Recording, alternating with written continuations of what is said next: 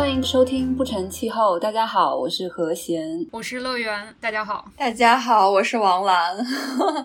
大家又听到了王教授熟悉的声音，所以这一期我们有幸再次请到了在伦敦艺术大学商学院任教的王兰博士，给我们聊一聊之前没有聊完的话题，就是他两次去 COP 会议的经历。那先邀请王教授给大家打一个招呼吧。Hello，大家好，又见面了哦。对，又见面了。应该说，我上次因为没有聊尽兴，所以我又自告奋勇说，我还要，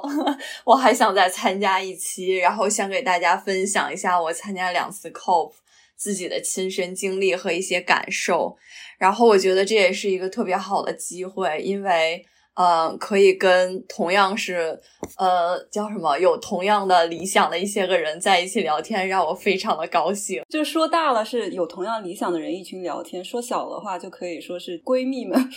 的茶话会。对对，也是大家因为对那个呃，相当于 climate change 都很感兴趣嘛，然后所以嗯，就非常高兴能跟大家再次交流啊、聊天啊之类的。所以也希望听众朋友们能在这一期轻松愉悦的氛围中，同时也能了解到一些王教授有趣的经历，还有他在会议中的一些领悟，然后以及我们还会聊到怎么样去参加这个会议。啊，我这里我插一句。呃，我们这个也有可能会做成一个系列，因为刚才何倩已经说了，这一期的基调是一个比较轻松的、比较个人向的。我们想要聚焦在王教授个人的经历，因为他这个经历真的是非常的宝贵。至于之后今年的 COP26 在格拉斯哥是否能如期举行，然后呃，这一次的峰会可能重点。不管是我们作为旁观，还是呃在会议上的代表，他们讨论的焦点是什么？我觉得呃之后可能会再推出后续的节目，更关注那些方面。所以今天我们是从王教授过去参加两次 COP 的经历入手，这个是真的是非常难得，因为我们俩加起来只有零次，但是王教授一个人就有两次。我们想很想去这一次，然后又感觉嗯。有点有点有点来不及了，对对对，是的，就是很羡慕王教授。没有没有，我觉得我可能也是比较幸运，因为我两次都是呃从学校参加去的，然后都是以 NGO 的身份去的，而且我觉得这一个机会非常的好，我也希望能跟大家一起讨论讨论，比如说在我们后期的讨论当中，在 COP 当中我看到的一些事情啊，或一些个。比较有冲突的地方啊，因为每个人都有不同的视角看待同一个问题嘛。我也希望大家能踊跃的在底下留言，就当成一个 discussion。我想让大家把不同的这些个想法，就是留在底下，然后我们互相交流。其实这些个有很多观点没有对和错，只不过是大家从不同的角度来看待这个问题。所以我很希望大家能踊跃的把自己的想法发在底下，然后当成一种。交流，呃，互相交流啊，然后互相讨论的这么一个机会吧。王教授已经是一个成熟的嘉宾了，已经会 Q 在 大家在评论区互动了，这个真的对我们的数据也非常的有帮助，太厉害了。我在想，是不是因为王教授经常上课的原因，就是他跟他聊起来，就是总是会有一种会引发大家思考，但同时呢，也会。呃，就是让大家互动，然后又说起来很轻松，然后逻辑展开的也非常容易让人理解，所以这个是我非常羡慕的这些能力吧。没有，没有，没有，没有，我只是想跟大家多交流而已。我觉得其实跟大家讨论不同的观点，也是能，也是能帮助我扩展思路吧。因为，因为每一个人都有每个人不同的观点嘛，然后所以大家互相交流不同的观点是一件非常有意思的事情。其实。就是在我们详细展开之前，我要不要就是还要给大家再啰嗦几句，就是这个背景的情况。就是如果我估计大部分听众朋友对这些关于 COP 会议的情况也是非常了解，那么就可以把我这一趴给跳过，直接跳到就是王教授的内容。但是如果有一些新的听众或者是还不了解的话，我觉得我可以再啰嗦几句，就是关于这个会议的来源。呃，以及它的情况。呃，首先先说，在我们说 COP 之前呢，我们要先说一下那个 UNFCCC，就是联合国气候变化纲要公约。这个是在一九九二年。就是纽约联合国总部通过的一个国际公约。然后它的公约的目的就是想将大气中温室气体的浓度稳定在防止气候系统受到危险的人为干扰的水平以上，然后希望各个国家一起行动起来，达到这个目的。这个公约就是它没有一个官方规定的，就是每一个国家需要承担的义务，所以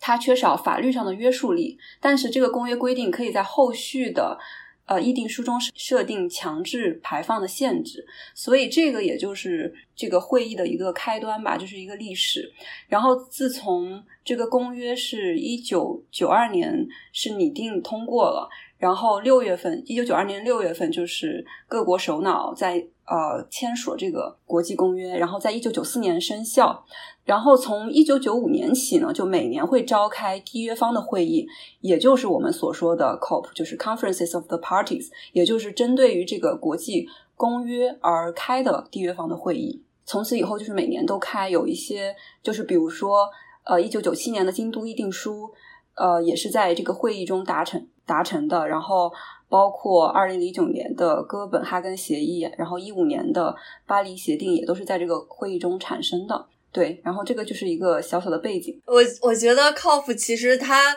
如果按照呃更简单易懂的方式来说，其实就是给各个国家提供了一个平台，就是让各个国家呃的一些个人来参加这一个会议，来达成一些个共识。然后为了气候能源变化做出共同的努力，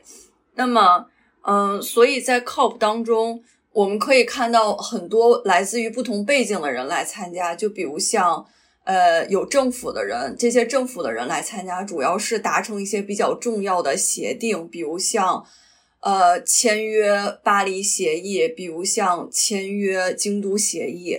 还有剩下的一部分人，比如像来自于。呃，各个不同行业的人过来参加，那么不同行业的人过来参加呢，主要是多用于交流，比如像交流不同的行业现在关于气候能源变化做出了什么努力，有什么最新的技术发展可以应对于气候能源变化，还有就是它相当于是给各个国家提供了一个很好的平台。展示各个国家目前对于气候变化都做出了什么样的努力，然后在未来的展望当中，他们想达成什么样的目标？所以我觉得 COP 是一个非常综合的一个活动，它其实就是只针对于气候能源变化，但是有不一样各个不一样的这些个呃这些个平台，可以让不同的人来进行参加和参与。嗯，对，我觉得大概，呃，这主要是 COP，但是 COP 最主要的一个最主要的一个呃 function 就是说来达成这个协议，所以有很多重大的协议，京都协议啊、巴黎协议啊，都是比较成功的 COP 所达成的。嗯，但是像我参加了两次 COP，可能达成的协议就没有像京都协议和巴黎协议。那么有重大的意义，像一个 milestone 一样，嗯，但是，但是通过各个，就是从京都协议到巴黎协议，到后期的这一些个协议达成，其实我们还是能看看出来很大的一些个变化的，比如像更多的发展中国家参与到了协议当中，更多的发达国家愿意承担更多的责任，呃，包括。到后期的协定当中，更大的篇幅，呃，来讨论于如何两个国家之间相互合作之类的，这些都是从近些年来协议慢慢、慢慢、慢慢逐渐发展过来的一个过程。相当于说，其实大家在 COP 上更重视于如何发展中国家和发达国家之间共同交流。然后如何共同来应对于气候能源变化？如何共同能更好的来解决气候能源的这么一个问题，来进行合作的一个方式吧。刚刚那个王教授讲了很多，就是知识点还是挺密集的。就是 首先，我觉得王教授就说了，就是 COP 的会议的核心，就是它是，然后也反映了气候变化的。这个问题的严峻性和它的困难度，就是它不是一个国家一个地方能解决的。正是因为它需要各个国家一起解决这个问题，这是我们全球的人民的危机吧。所以说，我们才需要这样一个会议来使各个国家达成共识。然后，王教授又提到了参加会议的经济情况不同的国家，比如说发达国家或者是发展中国家。其实这个也是在气候公约里有写到的，就是它有两个附件，一个是附件一，一个是附件二。附件一里面就是列出了一些发达国家，这主要是指工业化国家，正在朝市场经济过渡的缔约方，比如说我们所。熟知的，像欧洲的很多国家，像欧盟啊、丹麦啊，然后还有包括就是亚洲的日本，然后同时呢，他还列出了就是附件二，附件二是主要是在我理解的话，就是更发达的一些国家，然后这些缔约方是应当承担为开发、为发展中国家提供资金、技术援助的义务。像德国啊、法国啊，还有加拿大、奥地利等等，就是他们就是可能是这些条约，就是说希望这些国家会提供资金上啊，或者是技术上的帮助，使得发展中国家也能够就是在气候减排中做出一些贡献。然后值得一提的就是，就是其实我们国家像是属于发展中国家，就是它其实是不在这个呃附件的名单中的，所以。我的理解如果不正确的话，就是王教授指出一下，就是其实是要求这些发达国家有一个非常明确的减排的目标，但是其实对发展中国家没有一个特别明确的要求。你说的这个是京京都议定书是吧？就是一九九二年的那个联合国呃气候变化纲要公约里面的附件。呃，对，其实京都意见书里头那个 Kyoto Protocol 里头也是分为了呃一和二。那么一也就是一些个发达国家，他们承诺他们将要达到的减排目标，和他们承诺他们呃要会帮助一些发展中国家或者最不发达地区的国家来实行减排的目标，来提供技术的帮助，提供资金的帮助。呃，然后呃，其实。对，其实他们怎么说呢？嗯，在后期的这些个 COP 当中呢，其实也可以看到一些个关于发展中国家和发达国家之间的对话，也是多对于这一方面来进行展开的。有很多发展中国家，他们会认为发达国家并没有达到当年所承诺的，给予发展中国家相应的一些个提供的帮助，包括技术的资助。包括资金的资助，嗯，我不知道大家有没有了解到 CDM 这个项目啊？因为之前 CDM 的这一个项目其实是发展中发达国家给发展中国家提供的一种技术和资金的支持的这么一个方式。王教授可以就是解释一下 CDM 是什么吗？哦，CDM 的项目是的，呃，CDM 的项目之前在中国也非常的也非常的火。那 CDM 项目是什么呢？CDM 的项目就是说，假如说我们是在中国，之前是如果要在中国，假如说对于一个煤厂进行节能减排，那么其实这个就可以跟欧盟的一些国家合作。那么欧盟的人呢，他们会。呃，向这个煤厂来进行技术咨询，来技术来进行一些个资金的帮助。那么，这个煤厂如果实行了节能减排之后呢，它会显示出来它有多少吨的二氧化碳是节呃，等于说是呃进行节能减排了。那么，对于欧盟国家的这些个人的好处呢，就是说，在 CDM 当中。这些个节能减排的这些个二氧化碳的吨数，可以用于抵消他们在发达国家呃二氧化碳排放量的这么一个方式。等于说，如果他们帮中国的这个煤厂，假如说节能减排了三吨的二氧化碳，那么他们同时就可以把这个三吨的二氧化碳所产生的这一个配额用到。呃，他们今年在欧盟的这一个旅行呃旅行二氧化碳公约的这个当中，等于说对于他们来说这是有好处的。帮助发展中国家去进行节能减排，这是原来所谓的 CDM 的一个项目。那么 CDM 的项目呢，之前都是欧盟国家或者是这些发达国家帮助发展中国家做的这些节能减排项目。但是呢，近些年来呢，发达国家又开始出现了一个更怎么说呢？更严格的一个规则，说我们不只是不能说是关于发展中国家了，我们 CDM 项目只能用于最不发达的国家，比如像非洲一些国家呀。那么这一些国家在欧盟这边当叫做 least development countries。那么，对于中国这种 developing countries 就不在他们的这个范围之内了。等于说，他们撤销了一部分对于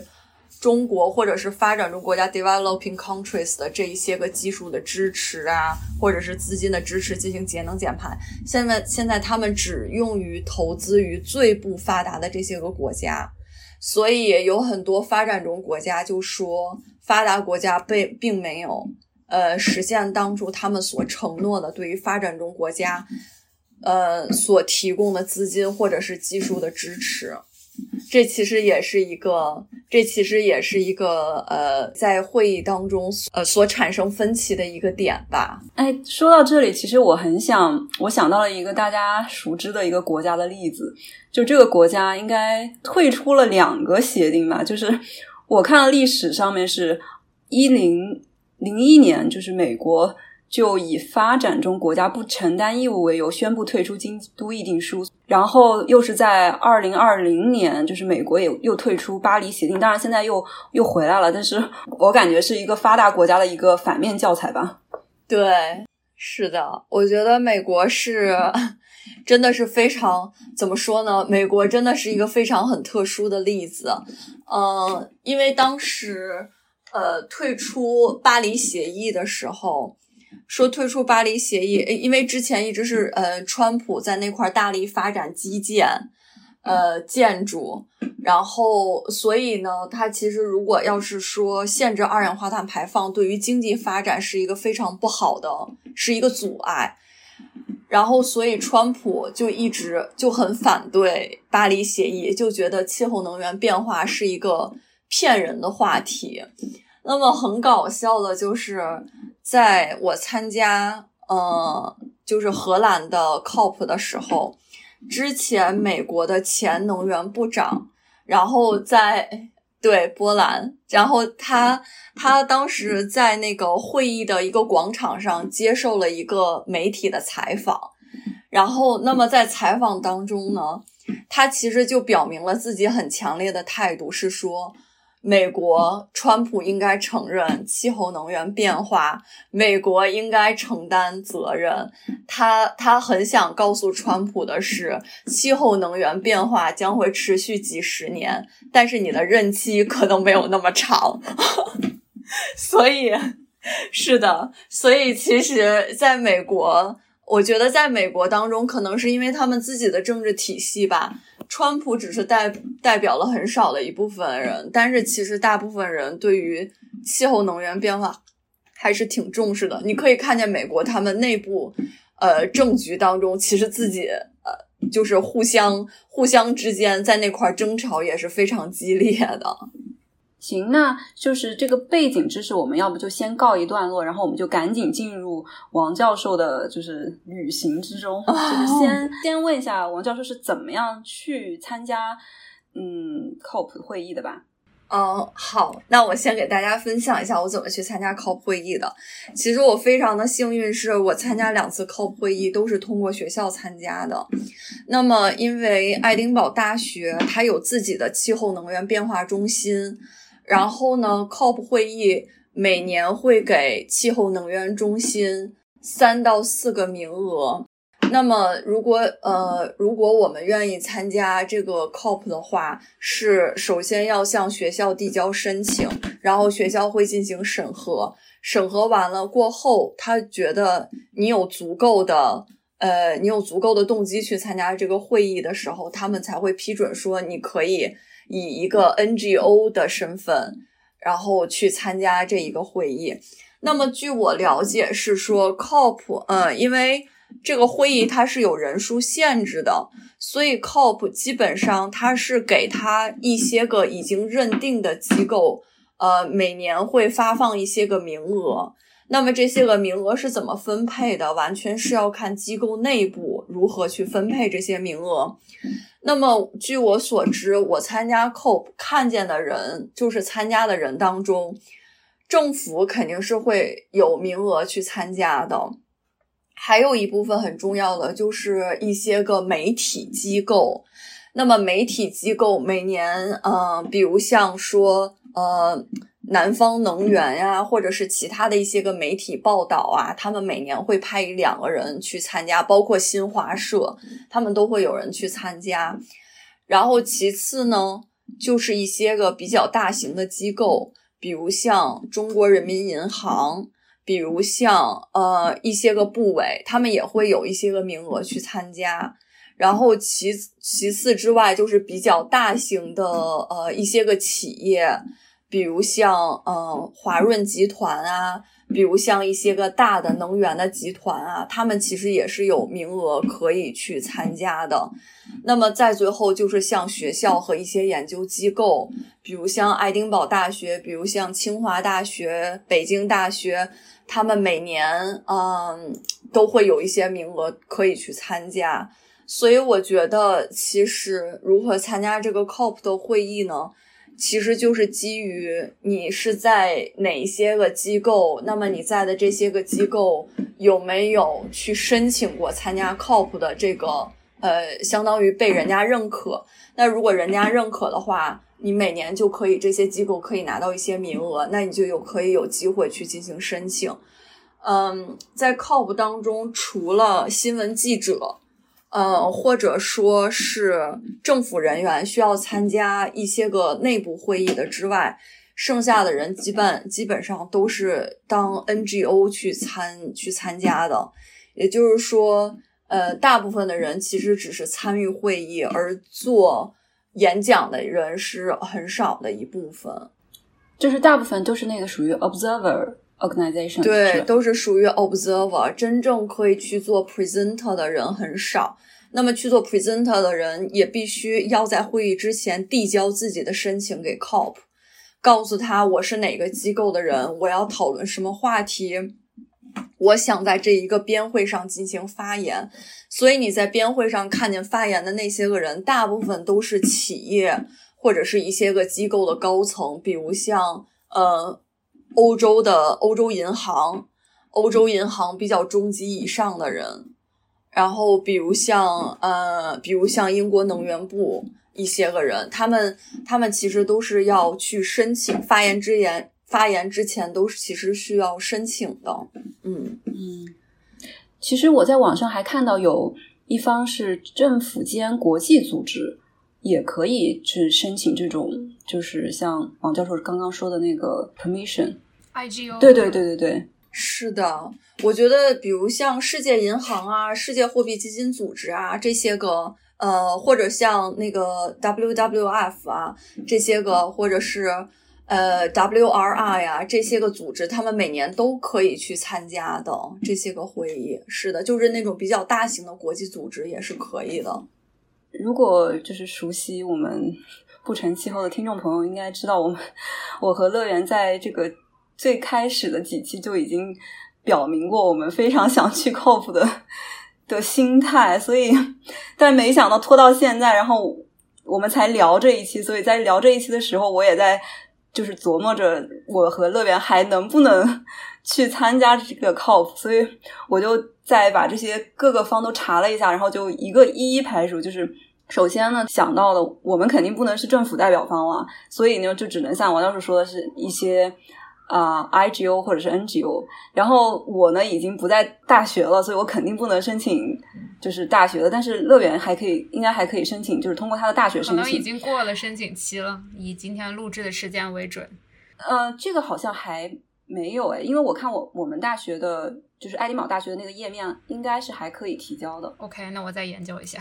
但可以还是可以继续研究，因为今年虽然说今年是很很大的、很重要的会议，但是每一年都会开嘛，所以就是还是可以继续申请的。反正我们先做好调查，就乐园可以就是一个是从通过学校，你们当地的一些就是 NGO 的也可以去找他们问一问，是不是可以给一些名额之类的去申请。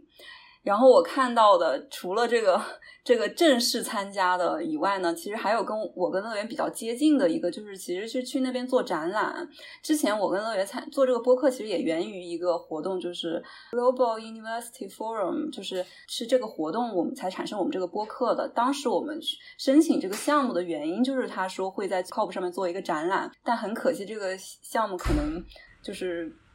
就是虎头蛇尾了，所以还真是。我查了一下，如果想去做展览，你去定那个展览的场地的时间已经过了，所以可能这个这条路也被我们走死了。是，就是就是我们就是咱们俩人的身份去做展览来不及了。但是这个项目他们应该是还是计划要，他们肯定申请了呀。他们说要在那个上面 present 了。哦，那可能就是我们俩在这个这个这个项目，就是通过我们俩的项目，在这个这个地方做展览了，也也是可能是没戏了。就是这个项目之前其实是对他都有做过 side event，然后他也会邀请到参加项目的学生，但是今年的情况真的是非常特殊，他们都不一定会亲自到格拉斯哥来，所以具体是什么情况就不知道了。然后再不济呢，其实还有一种方法，就是去。去那边做志愿者，然后就是就是今年是 COP twenty six 嘛，然后在他的官网上你也可以找到就是去做志愿者的 方法，就是试图离这个会议更近一点。然后最后最后最后的选择就是远程参加了，我觉得这有可能是我最终的归宿吧。我觉得今年这也是我最终的归宿，我可能也会远程参加。但是我觉得，不管是以如何的身份去，总归参与到其中，其实是一件好事的。因为其实作作为我们这种，哪怕是作为 NGO 去会场里头，参与度肯定没有那些个做展览啊，就比如像说做展览啊，或者是上去做演讲的人，参与度会高一点。因为毕竟我们只是一个 observer，嗯。但是这是一个挺不一样的体验，因为你可以看到不同，就是来自于不同企业的人啊，来自于不同部门的人过来进行参与，但是他们都讨论的是同一个话题，所以其实，呃，这一个体验还是挺特别的。而且我之前，嗯，我从来没有说是，呃，跟亚呃亚马逊那一边的人啊，或者是。跟菲律宾那边就是很遭受过很大气候变化的人，曾经在一起讨论过这些事情。但是我觉得参与了 COP 之后，给了我一个机会，然后我听那些个人现场去说他们当地是怎么遭受气候能源变化，展示一些东西的时候，其实给我本人的冲击力会会更大一些。其实我觉得，嗯。那王教授要不要就这一次的经历给大家就是详细的谈一谈？好呀，我我觉得，呃，我可以先说一下，作为 COP 来说，它有几部分组成，就是有一些什么 events 可以组成。那么作为 COP 来说，首先它是有一个 plenary，我们说 plenary 其实就是一个全体大会，就是说所有的参会者都可以到达这一个会场。然后，一般这个全体大会是在上午或者是在晚上。嗯，上午一般就是开场，首先第一天肯定是开场，然后呢，开场完了以后来介绍一下这个大会大概的情况。之后每一天早上的全体大会，一般都是由主持方来介绍一下昨天我们整个达成了什么样的协议，有什么重大的突破。然后还有什么一些个话题是需要讨论，然后呃，所以全体大会一般早上你就会发现有非常多的人参加。其实它就是对于前一天的一个具体的大概总结。呃，因为有一些我们说，嗯，在 COP 上除了全体大会，剩下的一个一些个会议主要分为两种，第一种是叫闭门会议，第一第二种是叫开放性会议。那么闭门会议主要是政府间高层人员来讨论协议的，来谈判的。那么这种真实谈判或者是这种协议的达成，像我们这种 observer 是没有办法进去的，可能只有政府两方高层的人员才能进行闭门会议。那么闭门会议的结果会通过一个相当于是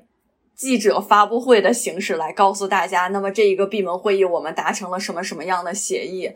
那么这个闭门大会最后的这个成果也会在第二天的全体大会上来进行宣布。嗯，所以闭门会议很遗憾，我们是没有办法参加的。然后呢，我们能参加的呢，像 observer 或者是其他的 presenter，除了政府人员之外，我们能参加的只有开放型会议。那么开放型会议呢，会有很多我们所谓的编会。编会一般都是根据不同的话题来进行展开的，有些编会是主要针对于技术类型的，有些编会像我们看的一些个编会，主要是针对于呃绿色金融发展啊，或者是一些个现在呃气候能源变化各个国家做了什么贡献呀之类的，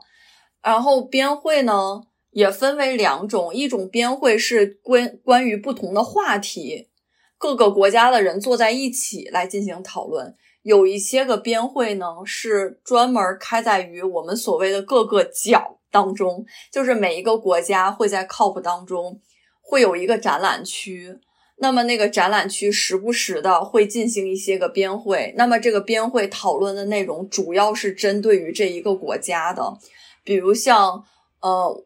我们我们国家就有中国角嘛，那么中国角它就会呃举办一些个不同的活动，比如像呃中国角就会举办，就是说我们是如何保护动物的呀，然后它会展示一些个藏羚羊的信息啊，就是呃自然保护，然后或者中国角会说我们目前能源是什么状况啊之类的。然后时不时中国角呢也会有政府的一些个高端人员参加，会大概说一下中国对于气候能源变化的这种态度。然后同时你会在中国角那块发现它又会有各种各样很好看的一些个资料，你会发现它里头都是告诉你近些年来中国做了什么样的呃，做出了什么样气候能源的一些个。变化的方式啊，然后如何去应对的呀？然后就是资料会非常的多，我觉得这是一个很好对于各个国家展示的一个机会。呃，还有一种形式就是展览嘛，就是呃，对，就是展览，它其实是在呃各个国家中国角啊之类的之外，然后有很多。相当于有很多展览，这些个展览一般都是各个大学做的研究，或者是不同的一些个呃不同的一些个组织做的一些个活动，它会进行一个展览，告诉大家我们做了什么研究，那么我们做了什么活动之类的。然后对，其实大部分就是这么几个方向。嗯，我还想问一下，就是这种。没有在会议安排在会议日程以内的，会不会有一些突发的活动？就是，嗯，临时大家决定要，呃，磋商一个什么事情，然后就会在一边找一个地方。还有就是，这个我不知道是不是有啊，所以想问一下王教授。还有就是，我可以想象应该。呃，现场内部可能会少一些，然后就是现场外部可能会有一些比较类似于示威抗议活动这样的，它肯定不是计划之内的事情，但是应该看新闻的话，每一届 COP 都会有。对，我觉得，呃，因为大家都不同，有不同的意见嘛，所以其实每天参加 COP 的时候，你都会发现，呃，走在会场的那个路上都会有不同的抗议啊、示威啊，或者是一些进行提议啊，但是。可能那个形式就会举着大牌子呀，或者是一些个标语啊之类的。就比如像，呃，之前在会场外有一些个抗议示威游行是什么呢？其实也不算抗议示威游行，它是建议每一个人都吃素，而不是要去吃肉，因为他觉得，呃，就是养牛啊，或者是屠宰啊之类的会产生甲烷。那么其实他认为，其实人吃素也是非常健康的。所以呢，他会在，因为他是相当于在会场的必经之路，然后所以我们每一次每一天去会场的时候，都会收到不同的这种素菜的做法的菜谱，然后他会给我们每一个人发那种素食的小饼干，然后他会发一些个宣传册，就会想去，他就会想去抗议说吃肉是不对的，尤其是吃牛肉是不对的。对于二氧化碳排放是一种非常不好的行为。你吃素也可以吃的很健康、很美味。然后，所以他会大家建议以这种行为的方式来进行二氧化碳减排。我觉得这个蛮有意思的，就是他虽然是在提倡大家要素食。但是它的形式是我可以比较接受的，然后也是比较友好的，就是他会给你提供一些菜谱，然后甚至是直接 给你发放一些素食的小饼干，然后你可能吃了以后觉得说，呃，其实蛮好的，其实可完全可以替代我之前的一些选项，所以我还确实是像你说的，这些应该可能就不应不应该把它划分为抗议示威的活动，但是这些应该确实是在他的 program 就是大会的议程之外的一些。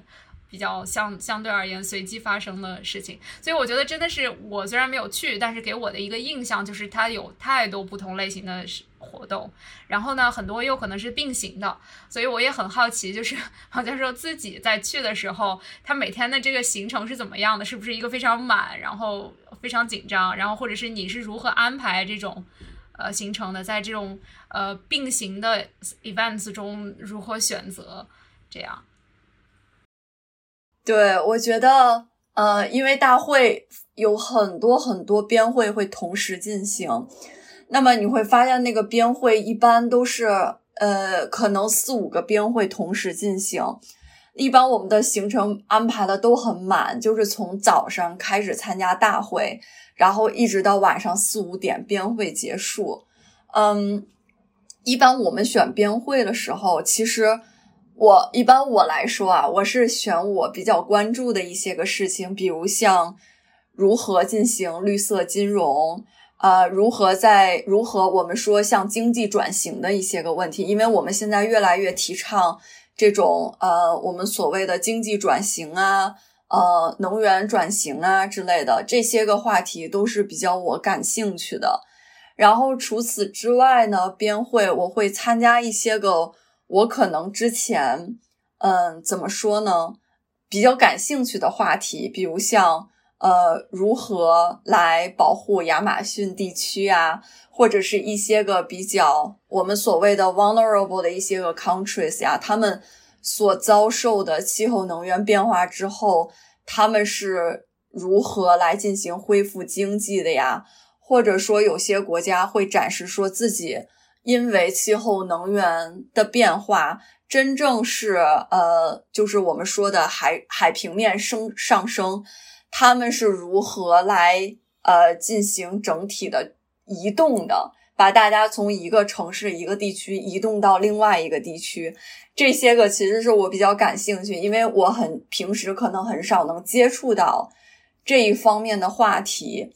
然后同时呢，如果中国角有什么活动呢，我都很喜欢参加，因为我觉得我很想了解，对，就是嗯，咱们国家不同地区做出的一些个不同，现在有什么最新的一些个技术啊，然后或者是呃这些个发展前景啊什么的，所以我可能嗯一大部分时间。都会在中国角附近，然后会参加各种不同的一些个编会。所以说，就是呃，一方面是你的研究专业领域相关的内容可以得到进一步的了解，然后还有就是一些你关心但是平常又不是特别了解的，你也可以通过参加一个 side event 就能很快的呃获取到相关的信息。听起来真的是非常的吸引人了，我已经激动起来了。其实，其实我挺感兴趣王教授说的，就是比如说像那些海平面上升的一些地区的人是怎么样呃搬家移动的这个事情，因为就是我个人所了解的都是通过数据，都是通过别人写的二手数据，我没有亲自去了解到这些人的想法以及他们的体验。我是非常感兴趣，想听一听王教授是和他们接触会有怎么样的感受。我觉得对我来说冲击力也比较大吧，因为我之前我因为我们在文献当中看见的这些个可能说移动啊，这些个就是一个 mitigation 或者是一个 migrant 这种移移的方式就结束了，但是其实对当地居民造成的影响远远比我们所谓的书本上的这两个词影响的要很多，因为首先政府需要选择一些个新的地方。那么这个新的地方肯定是不能受到海平面上升的威胁，但是你把当地的居民移到另外一个地方，就出现了另外一个问题，就是你如何让这些个居民来适应新的地方的生活？有很多居民是非常不喜欢这种方式的，尤其是像老人，他们在一个地方已经生活了一辈子了。当时参会的那一个姑娘，她就说：“我们生活在一个海岛上面，然后，那么我的爷爷奶奶、我的姥姥姥爷在这个海岛上生活了一辈子。现在政府虽然提供资金，虽然提供资助，盖了新房子，让我们去新的地方，但是我的爷爷奶奶、姥姥和姥爷会非常的不习惯，非常的不开心，因为那是另外一种生活方式。”其实这对于老人家来说是一个很大的冲击。你可以想象，如果现在让我们自己的父母适应了一辈子的城市，突然移居到另外一个城市，要求他去适应，其实这是一件非常难的事情，因为他在这个地方可能待了好几十年了。所以就是说。COP 上也会请到一些直接受到这些气候变化影响的人来，然后像跟大家现场的分享他们的一些呃想法，还有就实际的经历，对吧？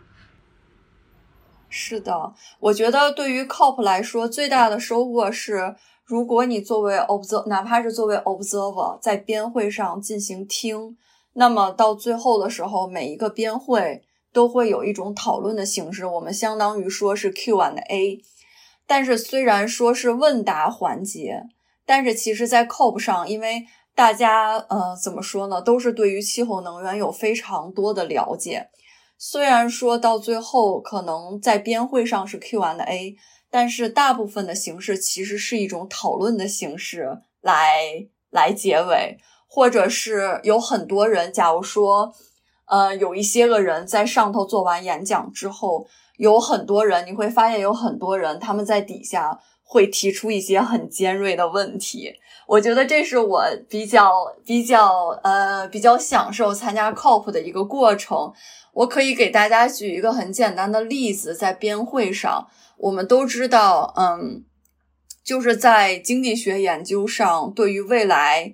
的就是对于未来的这一个经济学效应，我们会有一个折扣率。那么在编会上的时候，伦敦政经大学的老师他们就会去呃来展示他们所做的一些个研究。但是底下有很多人也是对于气候能源有了解的，可能底下人就会直接举手说好。那么我在编会上参加了这个，我非常感兴趣。我现在想问一个问题：你觉得通过经济学的角度来说，折扣率应该是多少？你觉得对于物种灭绝是可以用一个什么合理的折扣率来进行表现的？就是像这种很尖锐的问题，都可以在 COP 的编会上看见。嗯，我觉得这是一个。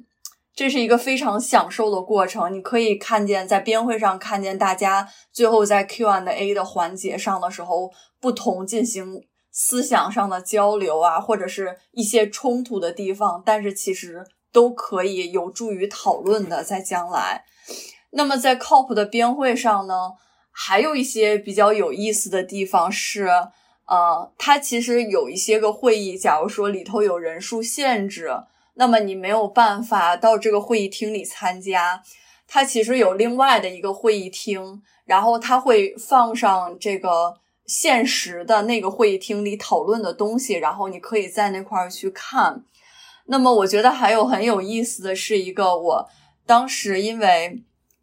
非常少的人才能去参加那一个编会，所以我就在那个厅里头进行看着电视去进行观察。当时是讨论关于沙特阿拉伯、关于石油产出国这些个国家要不要来达成进行节能减排的这么一个呃这么一个目标。那么这些个沙特阿拉伯代表团，包括石油国家的这一些个企业。他们很明确的在编会上说，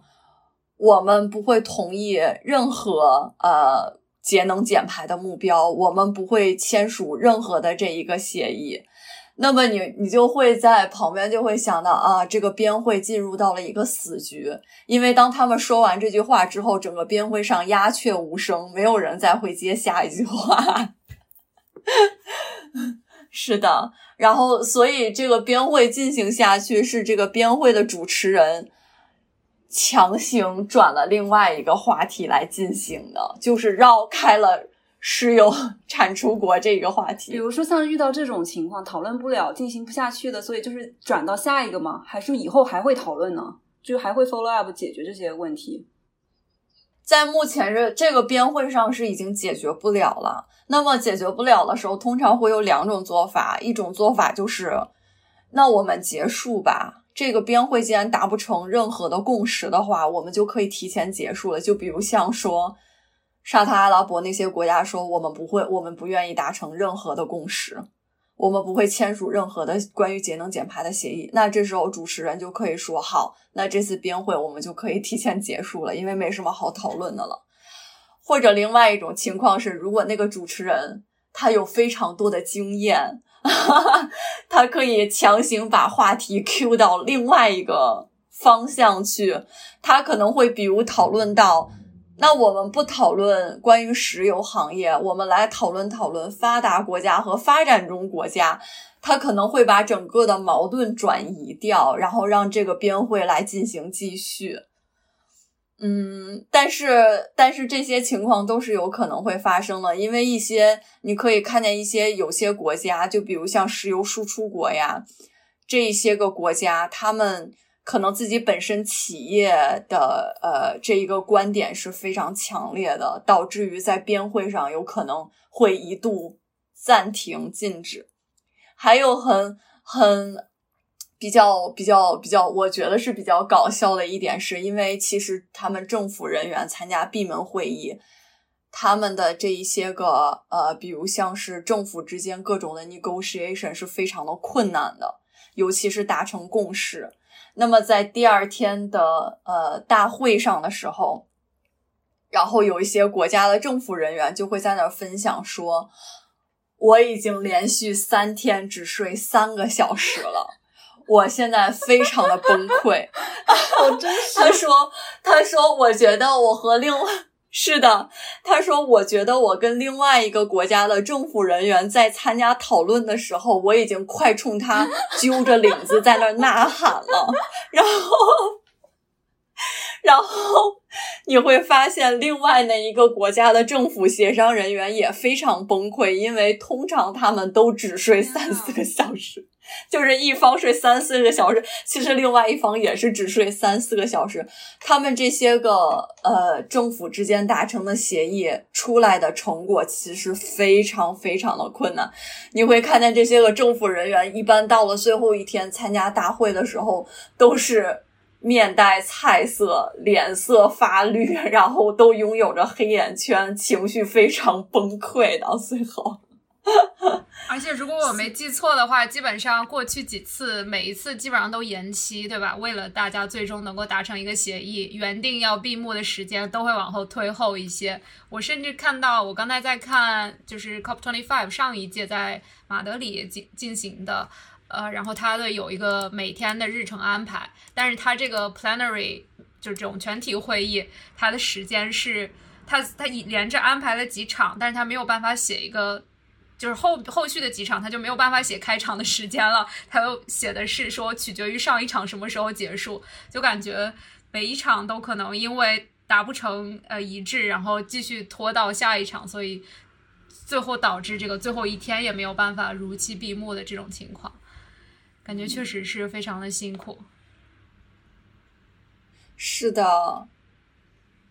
对，我觉得谈判是一件非常辛苦的事情，尤其每一个国家和每一个国家有自己不同的出发角度。那么，发展中国家和发达国家，或最不发达的国家和一些我们所谓的 vulnerable countries，他们之间是如何达成最终协议的？其实是经历一个非常非常漫长的过程。所以，在我去参加芬兰的，呃，对不起，参加波兰的那次会议的时候，最后一天，波兰的那个主席说：“嗯，那我们这个会议如期结束，就是说最后终于结束了。”他就非常高兴的跳到了桌子上，就是大家的这种喜悦的心情油然而知。因为真的政府之间的可能参加 COP 这个会议，一共要持续将近十多天，每天都是不停的、不停的，一轮一轮一轮的在跟其他国家进行闭门的协商，所以其实。真的是能达成这些协议，在 COP 上是非常非常的不容易的，都是大家付出了很大很大的努力，才最后呈现出这一个最终的结果的。是那王教授参加这两届的会议，有没有不同的特定的主题？针就是针对这每一届的有侧重的点？呃，我觉得对于，因为多哈是二零一二年。其实多哈的时候呢，国家和国家之间，呃，相互帮助之类的这些个讨论啊什么的，还没有那么多。大家其实还是针对于呃气候能源，假如说当时 IPCC 报道还是两度，那么对于两度来说，对于各个国家的影响啊是什么的？那么我参加波兰的会议的时候，其实 IPCC 已经讨论到一点五度了。那么我在嗯波兰参加 COP 会议的时候，我明显能感觉到，更多大家边会还是呃政府之间协商讨论的是如何达成共识的减排目标。那么就相当于说中国定的减排目标。如何？呃，其他国家也会进行认可，就是你自己所做的这些个减排的行为和减排的目标，如何对于全世界各个国家大家都能认可？其实，我觉得 COP 会议上大家非常想达到一个统一的国际标准，这样子如果能达到统一的国际标准，对于各个国家来说。大家都有统一的国际的标准，就会非常容易的去说去衡量我的减排目标是多少，我减排了多少排放量。那么现在对于这种国际统一标准的制定，每一个国家持有不同的观念，所以在波兰上更多的话题是对于如何针对于不同国家的减排目标和一些个行为得到国际的认可。如何各个国家能够更推进与各个国家相互之间的交流和讨论，其实是占更大的一个重点。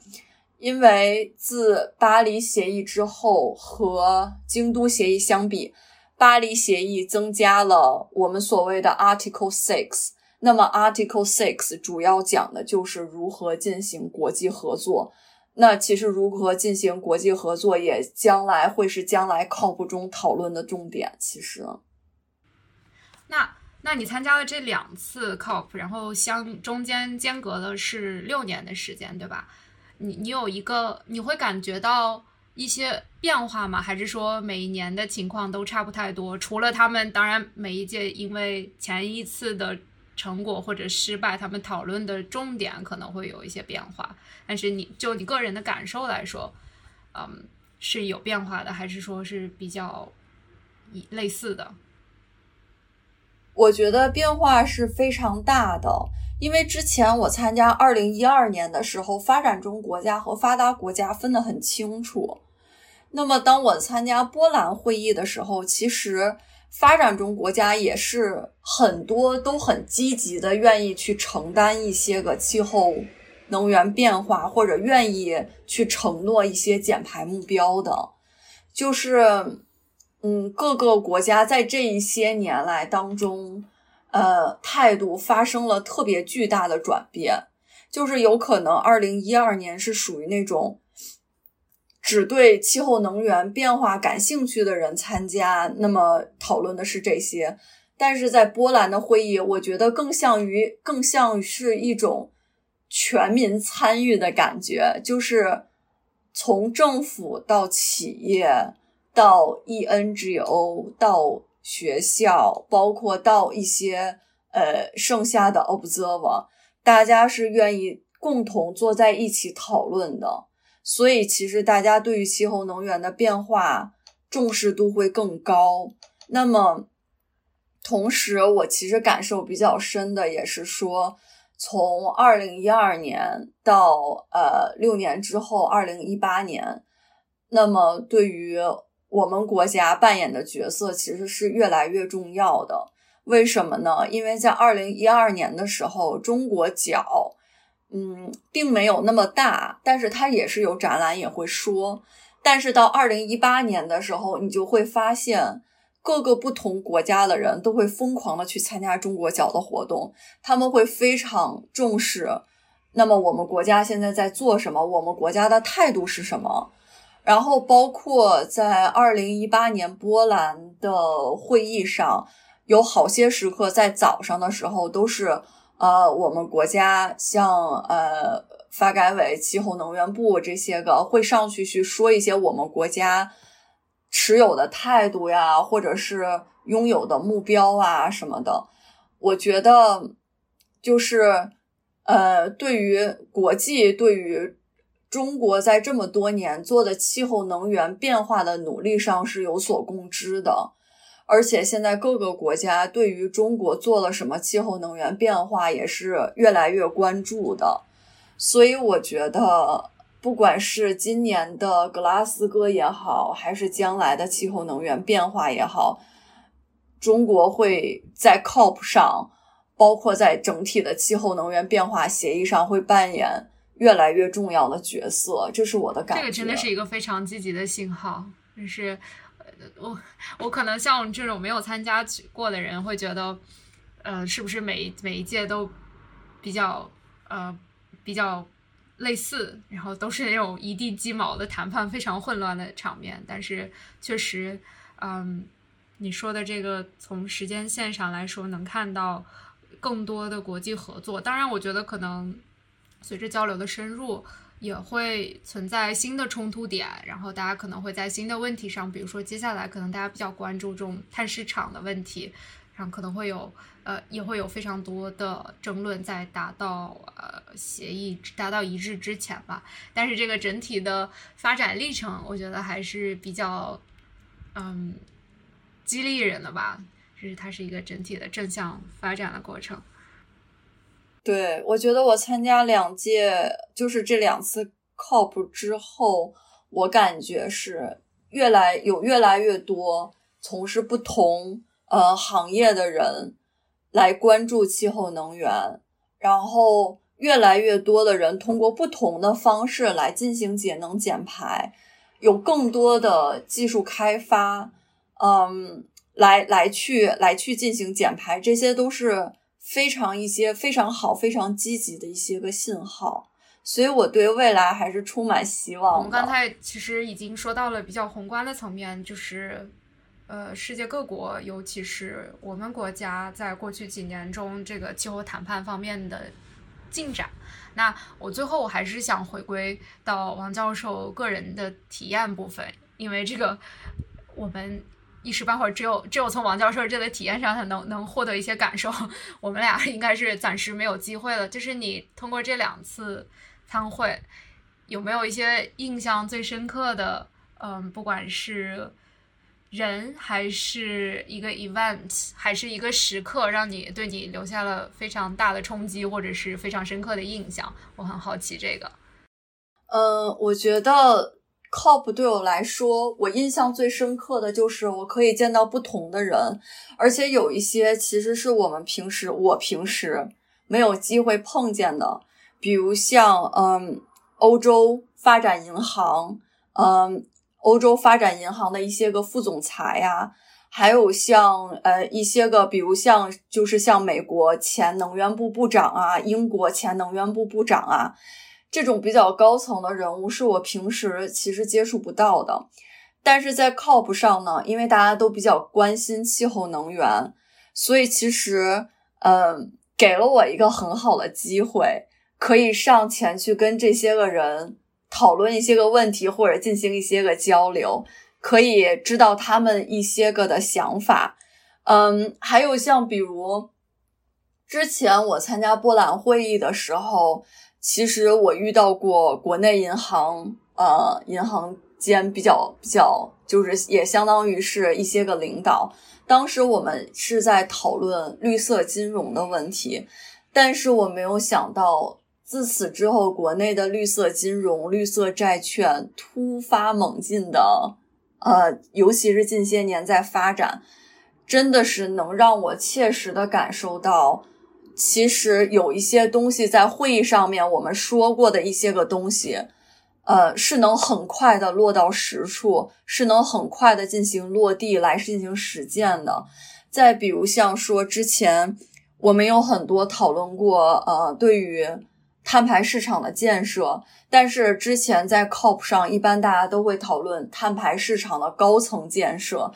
但是你看，中国的碳排市场已经开始进行运行了，所以就这些个东西对我来说非常的具有冲击力。等于说，他们进行讨论的一些个东西，或者我们在进行讨论的一些个东西，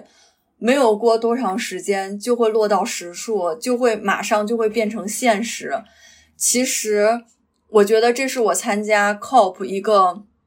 对我来说个人影响比较大的一个一个方面，我可以能切实的感受到目前的发展状况是什么。有可能过两个月之后，他们讨论的这些个东西马上就能落到实处，马上就可以进行实施。所以我觉得 COP 真的是一个非常好的机会。如果大家有机会能参加 COP 的话，这是一个非常好的体验。就是你可以跟平时像我这种见不到的人来进行，能坐在同一个桌子，或者是能在同一个地方进行聊天，或者你可以去见到不同的像呃那些 vulnerable countries，你以前没有机会能见到的人，但是也能切实的感觉到气候能源对于他们的国家，对于他们的地区。究竟受到了一些个什么的影响？嗯，而且我我在这个会议上还碰见过其他组织，比如像在苏格兰地区有一个呃苏格兰二零五零年的这么一个组织，它相当于是聚集了所有的青年人来参与到这一个二零五零年的项目上。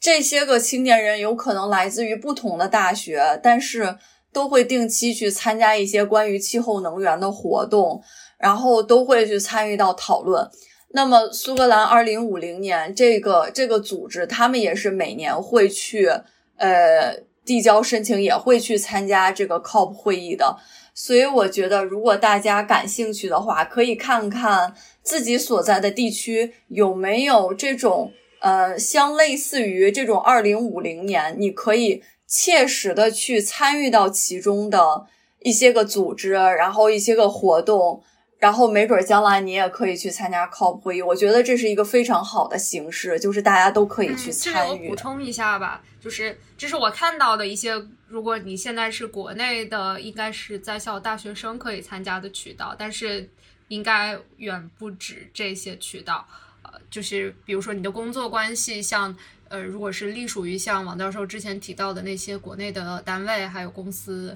呃，企业的话，可能都是有机会的，所以大家可以去关注一下。但是我我有印象的是，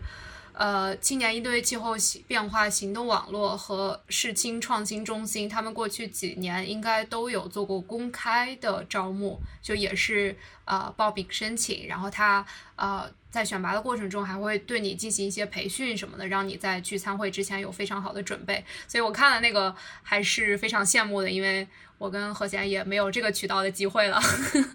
但是我们还是可以好好琢磨一下，啊，之后一些别的途径。嗯，或者是即便是不能参不能现场参加的话，也可以在线上参加。然后即便是不能线上参加，也不妨碍我们继续为这个共同的目标而努力和讨论吧。我们有幸邀请到王教授的这一期讨论就到此结束了，非常感谢王教授再一次来到我们。不成气候，然后感谢王教授给我们介绍了他的非常宝贵的体验，然后也希望王教授以后经常来做客吧。不知道我们这算机智还是鸡贼，就感觉又做了一期节目，然后又挖掘了王教授的宝藏中的一部分，但是他的专业领域，包括就是谈交易啊这些，我们都还没有触及到，就感觉。还是有很多机会请他来的，对，说明王教授是个宝藏女孩。对啊，反正我非常我非常享受，也非常喜欢参与到，就是大家讨论各种气候能源变化。如果以后有机会的话，我觉得我还是会 努力踊跃报名，参加到不成气候的至少我觉得肯定下一期是就是靠不开的，开完之后我们肯定还会。我觉得会有有一期是聊这个的，我觉得是肯定是，说不定开之前我们可能先做一个前瞻之类的。嗯，对对对。那今天就先到这里吧，再次感谢王教授，大家拜拜，拜拜，谢谢，拜拜。感谢收听《不成气候 No Such Climate》，一档两只不成气候的科研狗记录和分享我们在大气科学领域的学习和思考的播客。如果你喜欢我们，请在苹果播客给我们好评鼓励，也欢迎在小宇宙、喜马拉雅、荔枝播客、网易云音乐等平台与我们留言互动。直接联系可以私信我们的公众号或微博“不成气候 No Such Climate”，或发邮件至 No Such Climate at gmail dot com。